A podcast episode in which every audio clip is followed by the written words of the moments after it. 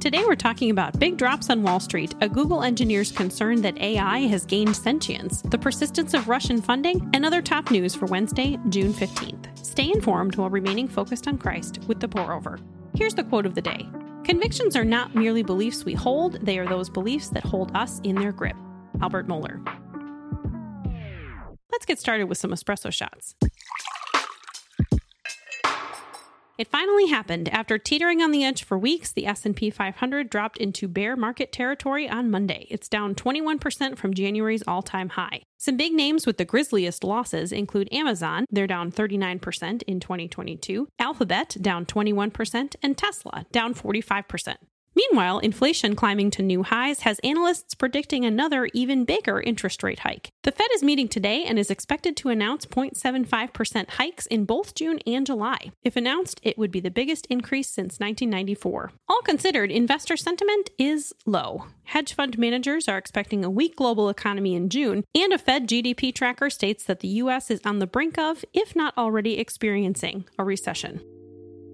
Too often, we let eternally insignificant things like the ups and downs of Wall Street control our mood and behavior. Seeking to steward money well is a good thing, but our hope is in Christ, not in the stock market. Philippians 4:6-7 says, "Don't worry about anything, but in everything through prayer and petition with thanksgiving, present your requests to God. And the peace of God, which surpasses all understanding, will guard your hearts and minds in Christ Jesus."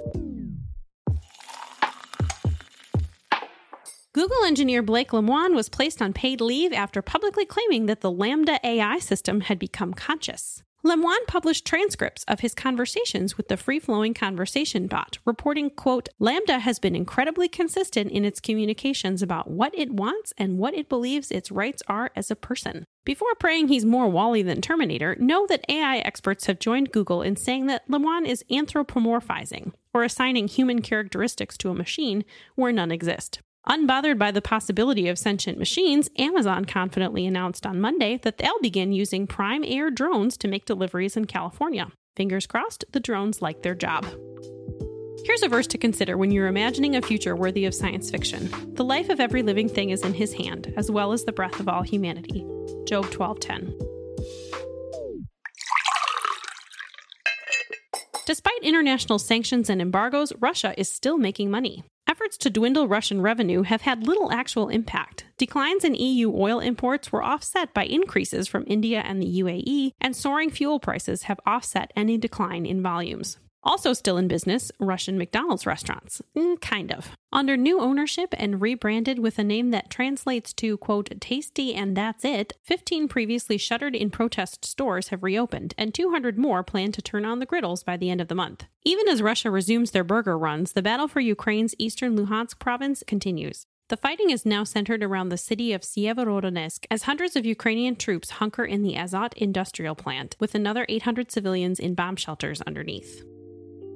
Regardless of whether the broader economy is struggling or thriving, Christians should seek to give generously of their time, talents, and resources to those in greater need. Reach out to your local church to see where help is needed. Galatians 6:9-10 says, "Let us not get tired of doing good, for we will reap at the proper time if we don't give up. Therefore, as we have opportunity, let us work for the good of all, especially for those who belong to the household of faith." This podcast is brought to you by the CSB Translation. Not only is the CSB translation trustworthy and easy to read, their physical Bible lines are beautiful, practical, and extremely popular. Not quite Kardashian popular, but one does have almost 1 million followers on Instagram. She Reads Truth, CSB Scripture Notebooks, and the Spurgeon Study Bible are just some of the products CSB has been faithfully creating and that readers have been loving. The translation is easy to understand and true to the original languages, and each Bible line they make helps draw people closer to Christ. So when you fill in the margins of your current Bible with ink, look to CSB. We've got a link for you in the show notes.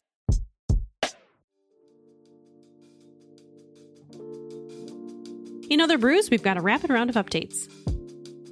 The second day of the January 6th committee's public hearings wrapped up on Monday. The hearings focused on former President Trump's claims of widespread election fraud and testimony from key Republicans and his own advisors that he was informed there was no evidence of fraud. The next episode, hearing, will be tomorrow. Yesterday, the House joined the Senate in passing a bill that provides security to family members of SCOTUS justices after the arrest of an armed man outside Justice Kavanaugh's house. The Supremes leave for summer break at the end of the month, and we've got a list for you in the show notes of the highest profile cases still awaiting final rulings. 31 members of the Patriot Front, a white supremacist group, were arrested in northern Idaho over the weekend near a local LGBTQ pride festival. The men, who were equipped with riot gear and smoke grenades, were charged with conspiracy to riot.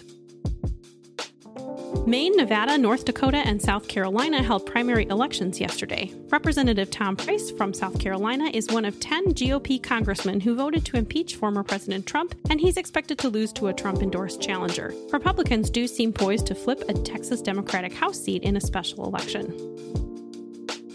The weather is packing a serious punch so far this summer. The U.S. is sweating through a heat wave, Yellowstone National Park landmarks were temporarily closed due to torrential flooding, and fire risk is critical in the Southwest, Rockies, and Northern Great Plains. That's all we have for today. Thanks so much for listening. If you're listening on the Apple Podcast app, you can give us a 5-star rating and drop a review. We do actually read these and take them to heart. Like this review from username Jim and Shar. Great, concise, impartial updates. I'm 70. My 30-something kids are now listening too. Thanks so much for taking the time out of your day to submit a review. We're so grateful for feedback. If you're listening on Spotify, you can give us a follow and hit the notification bell to never miss a new episode. And finally, the simplest way to help us grow is to send this episode to a friend. We hope you have a great rest of your day, and we'll see you back here on Friday, June 17th.